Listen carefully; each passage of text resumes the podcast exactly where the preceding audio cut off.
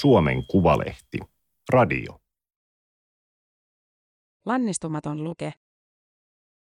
Hintelästä maahanmuuttajapojasta kehittyy hauskuuttava huippumaalivahti.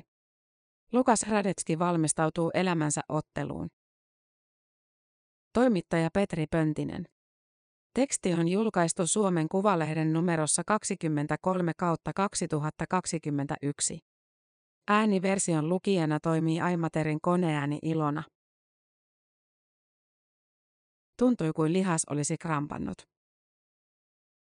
Oli 13. päivä helmikuuta lauantain kotipeli Mainzia vastaan. Bayer Leverkusenin maalivahti Lukas Hradetski käveli puoliajalla tyhjän P-areenan uumeniin. Koronaepidemian takia Bundesliigan ottelu pelattiin ilman katsojia. Tarkastus pukukopissa, oikeassa pohkeessa oli pieni lihasrepeämä ja astuessa pisti.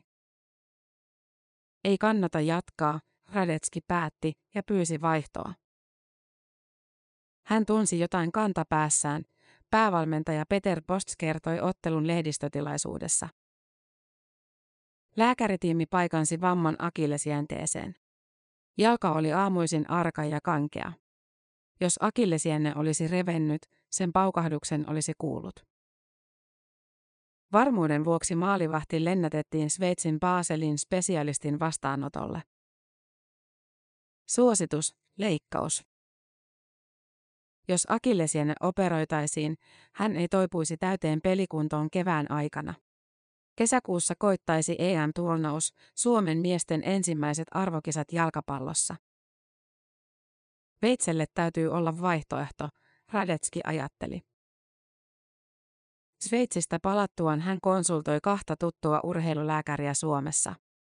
Yhdessä seuran lääkintätiimin kanssa akillesianne päätettiin hoitaa ilman leikkausta. Alkoi uurastus Leverkusenin kuntoutuskeskuksessa. Maaliskuu. Lämpö väreilee Reinjoen yllä.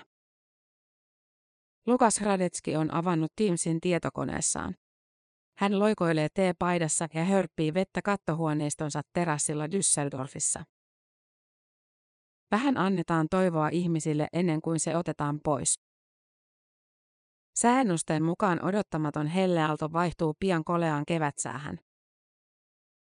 Viime viikolla hän katsoi kotisohvalla Suomen kaksi MM-karsintapelia. Pöydällä oli ollut pulloja, kavereita etäyhteyden päässä.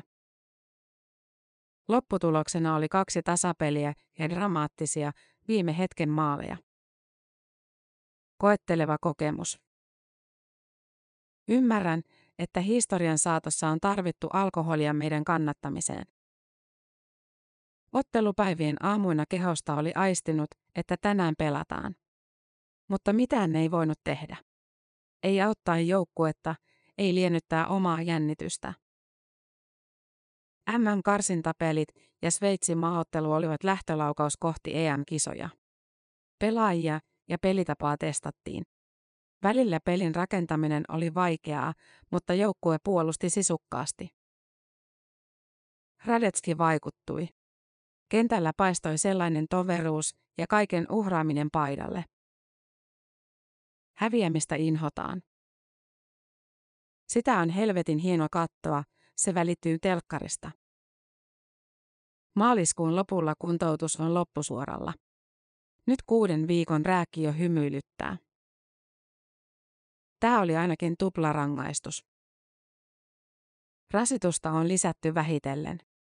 Spinning-pyöräilyä, juoksua juoksumatolla ja yhden jalan pohjanousuja. Torjuntoja polviltaan ja seisaltaan vasta sitten heittäytyen. Lihaksiin on asetettu elektrodeja, mitattu voimaa ja aktiivisuutta. Ei riitä, että jalka kestää pelin. Loukkaantuminen on käsiteltävä myös psykologisesti. On toistettava liikettä, joka aiheutti vamman. Kun sitä ei mieti ollenkaan, vasta silloin on terve. Kolmen päivän kuluttua edessä on paluutolppien väliin, ottelus halkkea vastaan. Ennen EM-kisoja ehtii pelata kahdeksan Bundesliga-peliä. Sormet ristiin, että jalka pysyy kunnossa. Syksyllä 2000 Impivaaran kentälle ilmestyi Hintelä, pienikokoinen poika. Hän liittyi Turun palloseuran D-juniorijoukkueeseen. Sami Kolehmainen näki heti, että 11-vuotias Luke oli liikunnallisesti lahjakas. Tämä oli pelannut katupelejä kahden veljensä kanssa Runosmäen lähiössä. Potku tai heitto ei lentänyt kauas. Mutta silmissä oli erityinen palo, halu oppia ja voittaa. Perustekniikoita ja vastaantuloja harjoiteltiin vuosia. Torjuntoja seisoen ja heittäytyen, käsin ja jaloin, palloja kiinni ilmassa ja maata pitkin. Valmentaja opetti myös ajattelemaan.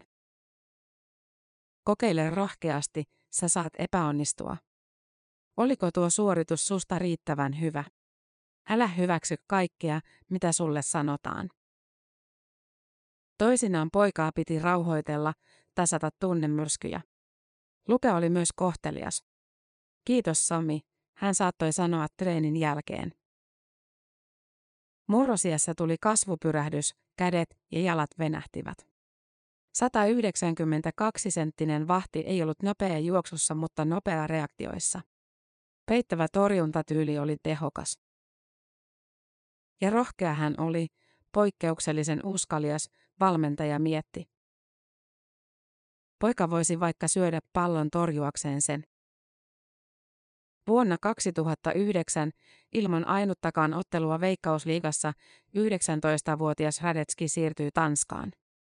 Kului kuusi kautta ja hänet ostettiin Saksan Bundesliigaan, Euroopan huippusarjaan. Torjuntatyyli jäi. Hän oli kuin hämähäkki, ojensi läpi ja joissa kaikki rajat levälleen. Maalivahtia kutsutaan toisinaan liimanäpiksi. Olli Huttonen vartioi Suomen maalia vuosina 1980-1992.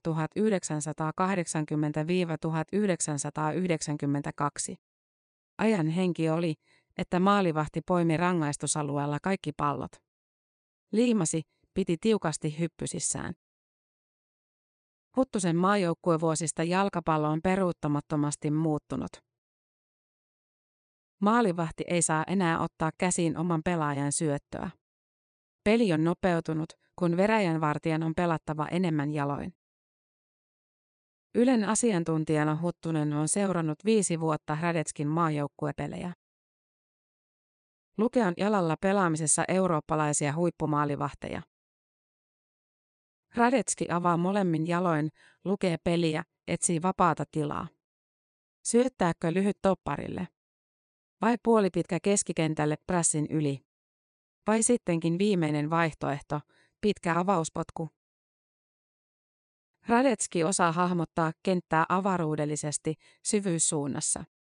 Puolustajat tietävät, milloin hän katkoo hyökkäyksiä kaukana rangaistusalueen ulkopuolella. Moderni maalivahti on libero, ylimääräinen pelaaja kentällä. Radetski oli avainpelaajia, kun Markku Kanerva valmensi Suomen ensi kertaa EM-kisoihin. Suurin ihme oli, että ihmettä ei ollut, Elmonlehti kirjoitti marraskuussa 2019. Peli parani, kun huuhkajat puolusti joukkueena ja suojeli omaa rangaistusaluetta. Hyökkäyksessä syötöt löysivät Teemu Pukin, joka teki karsinnassa ratkaisevat kymmenen maalia. Huttunen sanoo, että Kanervan aikana huuhkajien pelin rakentaminen on ontunut huippumaita vastaan. EM-kisoissa vastassa on kolme korkealta prässäävää joukkuetta, Tanska, Venäjä ja Belgia. Radetskin on onnistuttava puolustuksen kanssa. Jalalla peluu vaatii rohkeutta. Älykäs syöttö voi kääntää Suomelle vastahyökkäyksen. Jos avaus epäonnistuu, virhe on usein karkea, joskus kohtalokas. Käsien Radetski käyttää vähemmän kuin jalkojaan. Torjuntoja tulee vähän, kun tilanteita ennakoi, sijoittuu oikein ja ohjaa pallot sivuille tai päätyrajan yli. Myös puolustajat auttavat, estävät keskityksiä ja laukauksia. Maalivahti on onnistunut, kun hän on ollut mahdollisimman näkymätön ottelussa. Silti huippupelastuksia tarvitaan, Huttunen sanoo. Se on ihan selvää, että ilman Radetskin gamesavereita Suomella ei ole mahdollisuuksia päästä EM-kisoissa jatkoon. Huhtikuu. Kevät vihertää Düsseldorfissa. Radetski kertoo käyneensä kävelyllä. Jalka on kestänyt tosi pelit. Tosin kroppaa väsyttää, takana on kolmen ottelun viikko. Kuuden vuoden jälkeen Saksa tuntuu yhtä kodilta kuin Suomi. Tehdään pieni testi. Bratwurst vai kurrywurst? Kurrywurst. Maistuu vaan hemmetin paljon paremmalta myös humalassa. Pils vai alt? Tää on helppo. Mä en tykkää alt-oluesta. Mercedes-Benz vai Volkswagen? Tällä hetkellä mulla on Mersu. Valitaan Mersu. Berliini vai München? Mä olen erilaisuuden ja suvaitsevaisuuden kannattaja. Eli Berliini. Angela Merkel vai Armin Lasset? Politiikkaa, politiikkaa. Mä oon aina ollut Merkelin autoritaarisuuden fani. Saksassa on eletty puoli vuotta sulkutilassa. Huhtikuun lopulla epidemia on taas pahentunut, rajoituksia kiritetty. Ammattijalkapalloilija elää lähes epätodellisessa koronakuplassa. Rajat ovat kiinni, ystävät ja perhe eivät voi vierailla Suomesta. Joukkueen ulkopuolisia ei saa tavata kaupungilla. Tosin myös ravintolat ja terassit ovat yhä kiinni. Radetski on sinkku, 31-vuotias poikamies. Aika hiljaista on ollut treffirintamalla viime aikoina. Arjessa on kaksi kiintopistettä, koti ja stadion. Tautia torjutaan jatkuvin testein. Stadionille ei pääse ilman negatiivista pikatestiä. Ennen ottelua täytyy saada vielä puhdas tulos PCR-testistä, joka on tarkin ja luotettavin menetelmä taudin toteamiseksi. Reilun vuoden aikana Radetskille on tehty arviolta 350 testiä. Vapauden puute on johtanut paradoksiin. Jalkapalloa, pikkuluken unelmaa, on liikaa. Työtä ei voi unohtaa, korkeintaan paeta kirjoihin ja Netflixiin. On päiviä, jolloin elämä tuntuu valuvan hukkaan. Haluaisin nauttia aktiiviuran aikana muustakin kuin jalkapallosta. Ilman yleisöä ja oheistapahtumia jalkapallosta on puuttunut paljon. Pelikin on kärsinyt inflaation.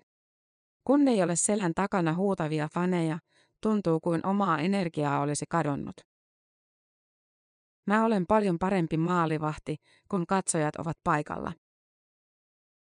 Onneksi EAN kisoihin saadaan yleisöä, ikiaidot ääniefektit.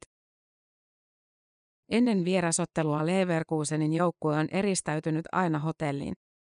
Niin myös tammikuun 14. päivänä, jolloin Radetski istui huoneessaan Sheraton Grand Hotel Esplanadissa Berliinissä. Videopuhelu oli auki Suomeen. Suorassa televisiolähetyksessä, urheilukaalassa, valittiin vuoden 2020 paras urheilija.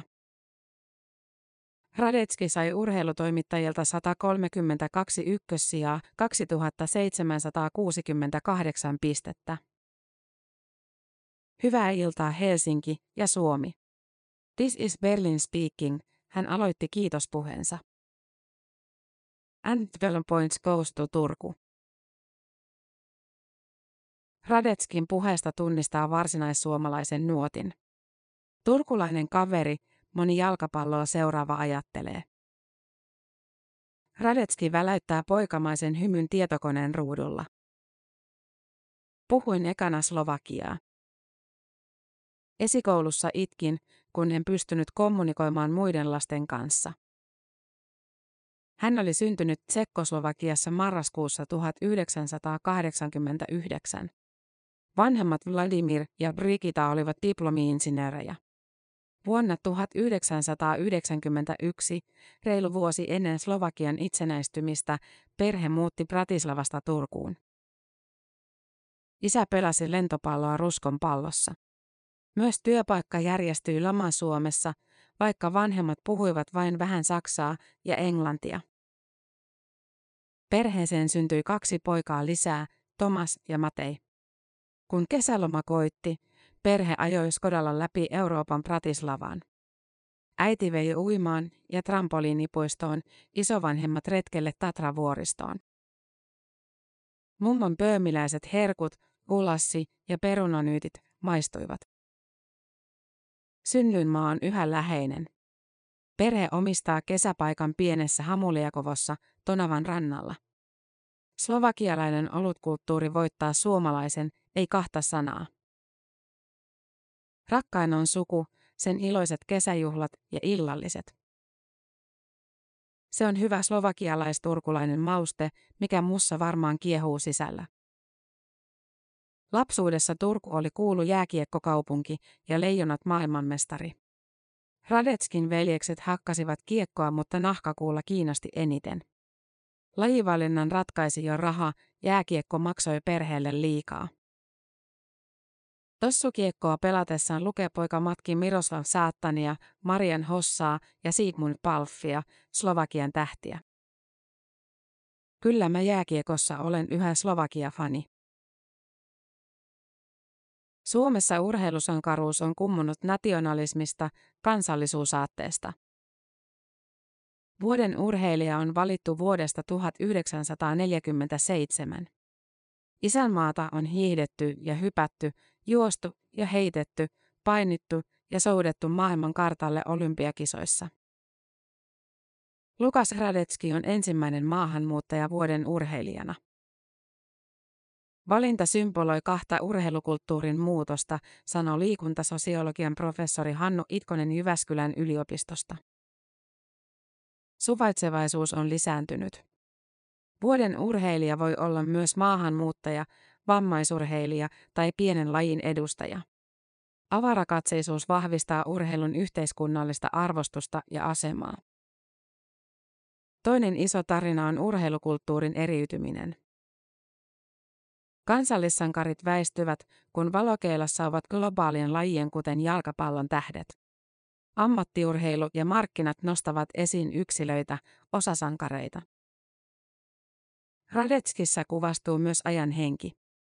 Sosiologin sanoin, jälkimoderni yhteiskunta vaatii moniroolisuutta. Slovakia ja Suomi, kaksi kotimaata. Lapsuus lähiössä, ura ulkomailla. Taituri kentällä, showmies sen ulkopuolella. Radetski on laulattanut megafonilla ja hakenut oluttuopin katsomosta. Jalkapallofanin sielu, kannattajat sanovat Lukesta. Kun huuhkajien kannattajayhdistys äänesti vuoden 2020 kannattajapalkinnon saajasta, Radetski oli ylivoimainen. Paljon suositumpi kuin hyökkääjä Teemu Pukki tai kapteeni Tim Sparv. Persoonallisuus, Itkonen sanoo, puhuttelee laajaa yleisöä, luo inhimillistä kuvaa urheilusta. Sankari on yhä esikuva, ryhdikäs ja raitis. Liikuntasosiologi muistuttaa, että ammattiurheilulla on kuitenkin hyvin vähän tekemistä lasten ja nuorten urheilun etikan kanssa. Radetski on todistanut huippu- ja harrasteurheilun arvojen eriytymisen todeksi. Hän kiroilee ja juo kaljaa julkisesti ja nauttii roolistaan. Mikä ihmeen tyyppi toi on? Marraskuussa 2013 Ilta-Sanomien toimittaja Saku-Pekka Sundelin oli jututtanut Radetskia. Paikka oli Vale Resort, neljän tähden hotellin lähellä Cardiffia, Walesin pääkaupunkia. Ennen ottelua maalivahti soitti hotellin flygelillä Selin Dionin hitin My Heart Will Go On. Mielikuva synnynnäisestä viihdyttäjästä on vahvistunut vuosien mittaan. Tuntuu kuin luke olisi pudonnut ihme iloliemeen. Brittifutiksen kirjeenvaihtajana Sundelin koki, miten toivotonta pelaajia on haastatella. Seurojen PR-väki on hionut särmät pois lausunnoista. Ei mielipiteitä, ei skandaaleja. Radetski puhuu pidäkkeettä. Kannattaako tuota sanoa, Sundelin miettii välillä. Mutta mahtavaa kun sanoit. Räväköistä lausunnoista huolimatta Radetski ei ole koko kansan tuntema luke. Ainakaan hän ei loista klikeessä iltapäivälehtien menestysmittarissa. Hän voisi olla vieläkin suositumpi supertähti. Radetski kuuluu Kanervan kapteenistoon. Häntä kuunnellaan, eikä hän epäröi kertoa näkemystään pelistä myös julkisesti. Vuonna 2019 Suomi kokeili kolmea keskuspuolustajaa, topparia. Kolmen tappion jälkeen Radetski lausui Iltalehdessä, mä luulen, että siinä tuli samalla kolme paloa sillä taktiikalla. Hän ei ollut ainoa pelaaja, joka arvosteli pelitapaa. Päävalmentajaa kritiikki näytti ärsyttävän, Sundelin sanoo. Tilanne spinnattiin niin, että joukkueessa on avoin ilmapiiri, saa olla eri mieltä. Ylimääräinen toppari häiritsi maalivahdin avauspeliä. Kanerva piti tahtonsa. Työkalupakkiin tarvittiin vaihtoehto, toinen pelitapa. EM-kisoissa huuhkajat pelaa todennäköisesti kolmella keskuspuolustajalla. Radetskin asema ykkösmaalivahtina on naulattu, Sundelin sanoo. On totuttu, että takana varmistaa luke. Kentällä hän huokuu kaikille turvaa. Jalkapallotoimittaja listaa Radetskin maalivahtien kakkoskategoriaan maailman kärjen taakse. Ei yhtä suuri pelote hyökkääjille kuin Saksan Manuel Neuer, jalalla peluun mestari. Sundelin ei usko, että edes Radetski johdattaa Suomen jatkoon kovassa lohkossa. Vaikeaa on. Kannattaa vain nauttia jokaisesta pelistä. Toukokuu. Sama laulu, nostalginen korvamato, on soinut taas kerran matkalla harjoituksiin. Sukupolvien unelma. Pitkä on odottava aika. Yli sata vuotta ei tuu kyyneleet suotta. Meidän pojat lähtee euroihin. Kappale on kertomus vuuhkajien historiallisesta tiestä arvokisoihin. Kotisohvalla Radetski kertoo lupauksestaan lauluntekijä Niila Arajuurelle, maajoukkuepuolustaja Paulus Arajuuren veljelle, biisi soi joka aamu EM-kisoihin asti. Tuo antaa kyllä pohjoisen voimaa. Turnauksen avauspotkuun on reilu kuukausi, 39 päivää. EM-kisoissa Suomi kohtaa avausottelussaan Tanskan. Stadion on tuttu, Kööpenhaminan parkken. Radetski pelasi kuusi kautta Tanskassa. On etu, että kentän tuntee. Keskityspalloissa Parkkenin hankalat valot häikäisevät tottumattoman vahdin. Tanskassa ovat pelanneet myös Pukki, Sparv ja Arajuuri. Kaikki huuhkajien avainpelaajia. Siitä ottelusta tulee derby menneisyyden kanssa. Samana päivänä, kun Suomen lohko varmistui, alkoi henkinen valmistautuminen. Keitä pelaajia on vastassa? Kummalla jalalla keskittävät? Mihin ampuvat rangaistuspotkut? Radetski on pelannut kaikkia Tanskan kenttäpelaajia vastaan, joko Tanskassa tai Saksassa. Sitä ratkaisee mielessään ongelmia, joita saattaa tulla eteen. Nopeat kädet, jalat ja pää. Niin Lukas Radetskin vahvuutta maalivahtina on luonnehdittu. Huipulla ratkaisee henkinen kantti. Radetski antaa lukemaisen arvion pään vaikutuksesta suoritukseen, mun luku on 63 prosenttia. Kymmenen vuotta sitten hän pelkäsi pelata. Espiergin nuori maalivahti halusi torjua näyttävästi, todistaa muille. Teki virheitä otteluissa, treenasi enemmän, teki lisää virheitä. Taidot jäivät piiloon, kun mieli ei osannut käsitellä paineita. Henkinen lukko aukesi kerralla. Oli suomiloma, juhannus 2011 nauvossa. Hän käveli valoisessa kesäyössä ja oivalsi, on nautittava joka ottelusta, pelattava vain itselle. EM-kisoissa maalivahtivalmentaja Antti Niemi heittää läppää Radetskin kanssa. Juttelu on tapa rentoutua ennen peliä, pitää stressi loitolla. Kentällä pään on toimittava silmänräpäyksissä. Minä. Varo selkä. Varo oikea. Varo vasen. Lyhyitä huutoja, joita puolustajat kuulevat. Kehonkieli on silti tärkein. Hymy, kaikki hyvin. Torjunnat ja sijoittuminen tapahtuvat itsestään, liikkeet ovat harjoituksissa opittuja. Se auttaa, kun tilanteita kuvittelee ennen peliä. Silti pitää osata improvisoida, reagoida odottamattomiin tapahtumiin. Ottelussa on jotain pyhää, Radetski sanoo. Samaa tunnetila, latausta, ei saavuta harjoituksessa eikä alkulämmittelyssä. Vasta kun katsojat pauhaavat ja hyökkäjät vyöryvät kohti, on valmis mihin tahansa. Maalilla mua pelottaa vähiten tässä maailmassa. Avauspeli elää jo mielikuvissa. Kesäkuu. Parkenin stadionilla nousee huutomeri. Kotijoukkue Tanska marssii kentälle punaisissa pelipaidoissa, Suomi sinisissä. Maalivahdin paita loistaa keltaisena. Vilkaisu sivulle. Tuossa on Teme, tuossa Tim. Seuraa kansallislaulut ja teikkaus, kenttäpuoliskon arvonta. Silmät etsivät katsomosta tuttuja kasvoja. Mustat maajoukkueurasta vilistävät pikakelauksena. Alkulämmittelyssä on ollut tuttu rutiini, yksin puhelu, muista luke, sä olet päällikkö. Kello 18 paikallista aikaa erotuomari viheltää pilliin.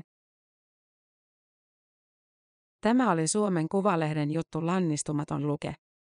Ääniversion lukijana toimi Aimaterin koneääni Ilona.